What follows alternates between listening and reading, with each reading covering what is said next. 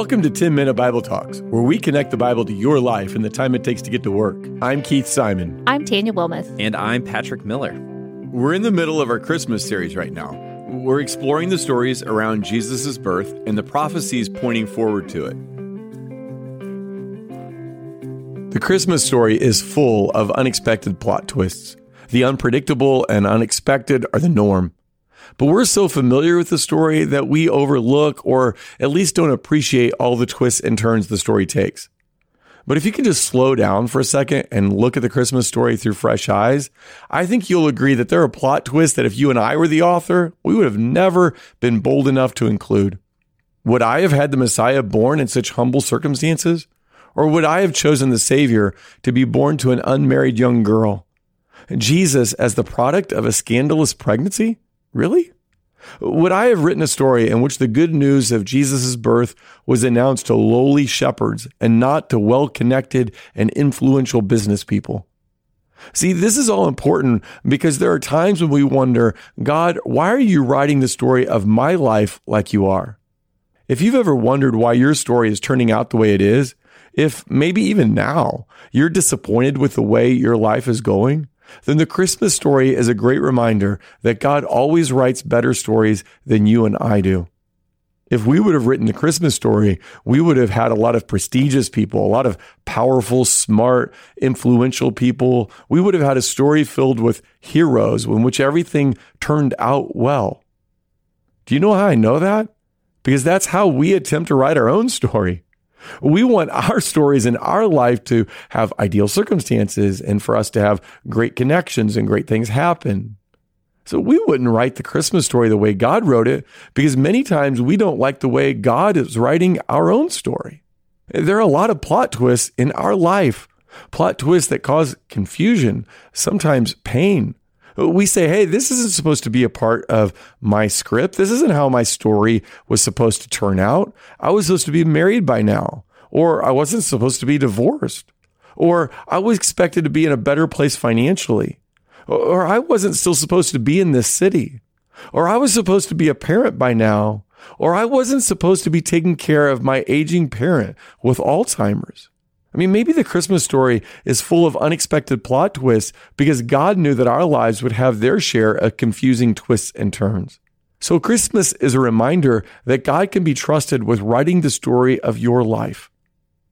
Mary is a woman who knows what a real life plot twist looks and feels like. She knows what it's like to be blindsided, to face drama, uncertainty, fear, and confusion. So, pay attention to how she responded when her life didn't go as she planned. The angel said to her, Greetings, you who are highly favored. The Lord is with you. Mary was greatly troubled at these words and wondered what kind of greeting this might be. Now, that's the normal response of a normal girl. Mary is a very ordinary girl. Even her name is ordinary. There are lots of Marys in the New Testament, so many that it's easy to get confused. The point is, there's nothing special about this girl. Luke 1, verse 30. But the angel said to her, Do not be afraid, Mary. You have found favor with God. You will be with child and give birth to a son, and you are to give him the name Jesus. He will be great and will be called the Son of the Most High. The Lord God will give him the throne of his father David, and he will reign over the house of Jacob forever. His kingdom will never end. We know this story, so it's likely we skip over the shock, the confusion, and the doubt. Uh, Mary is totally unprepared for this. She's going to have to go to Joseph, to whom she's engaged, and tell him she's pregnant, but she hasn't been unfaithful to him. She's going to have to tell him that an angel appeared to her and told her that she's pregnant with God's child. God's doing a miracle in her. Now, what are the odds that he's going to believe that story? Mary knew what awaited her if she was deemed an adulteress. The most common fate of a woman in her position was to be taken to a public place, her clothes torn to expose her in a shameful way. Her hair would be taken down, she'd be stripped of her jewelry, and then left there for people to pass by, shake their heads, cluck their tongue. She may be even stoned to death. She knew that if she said yes to God's plan for her life, it was going to be very costly. It would mean losing her reputation, probably losing her marriage, and maybe even her life. So when the angel told her that, that she would be the mother of Jesus, there was a lot Mary didn't understand. She didn't know how the story was going to turn out. What she did know is that all her dreams of a normal, respectable, quiet life would be gone in an instant. That's what made her response so amazing. She said in verse 38, I am the Lord's servant, Mary answered. May it be to me as you have said. This isn't a passive resignation surrendering to circumstances she can't control. This is surrendering herself to a God who is in control of all the circumstances in her life, the God who is in control of all things. She is submitting to God's authority in her life. She's laying aside her agenda, her dreams, her life, so she can say yes to God's agenda and God's will for her life. Do you pray prayers like this? Lord, this isn't what I expected, but I'm your servant and I surrender my will to you. Lord, this isn't how I saw my life playing out, but I am your servant and I accept your will is better than my will. That desire to be the Lord's servant and to do his will, that was the foundation of Mary's life.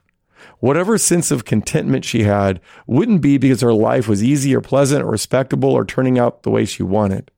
That dialogue must have played over and over in Mary's head. Who am I? Well, I'm the Lord's servant. What do I want?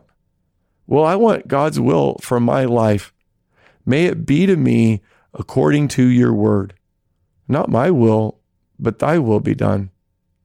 As you face the unexpected in your life, the plot twists, the turns that you didn't see coming, it's an opportunity to surrender to God, to say to Him, I believe you write a better story.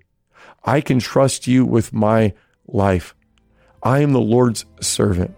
May it be to me according to your word. Thanks for listening. If you've enjoyed this content, please subscribe and give us a rating. That helps others find this podcast more easily.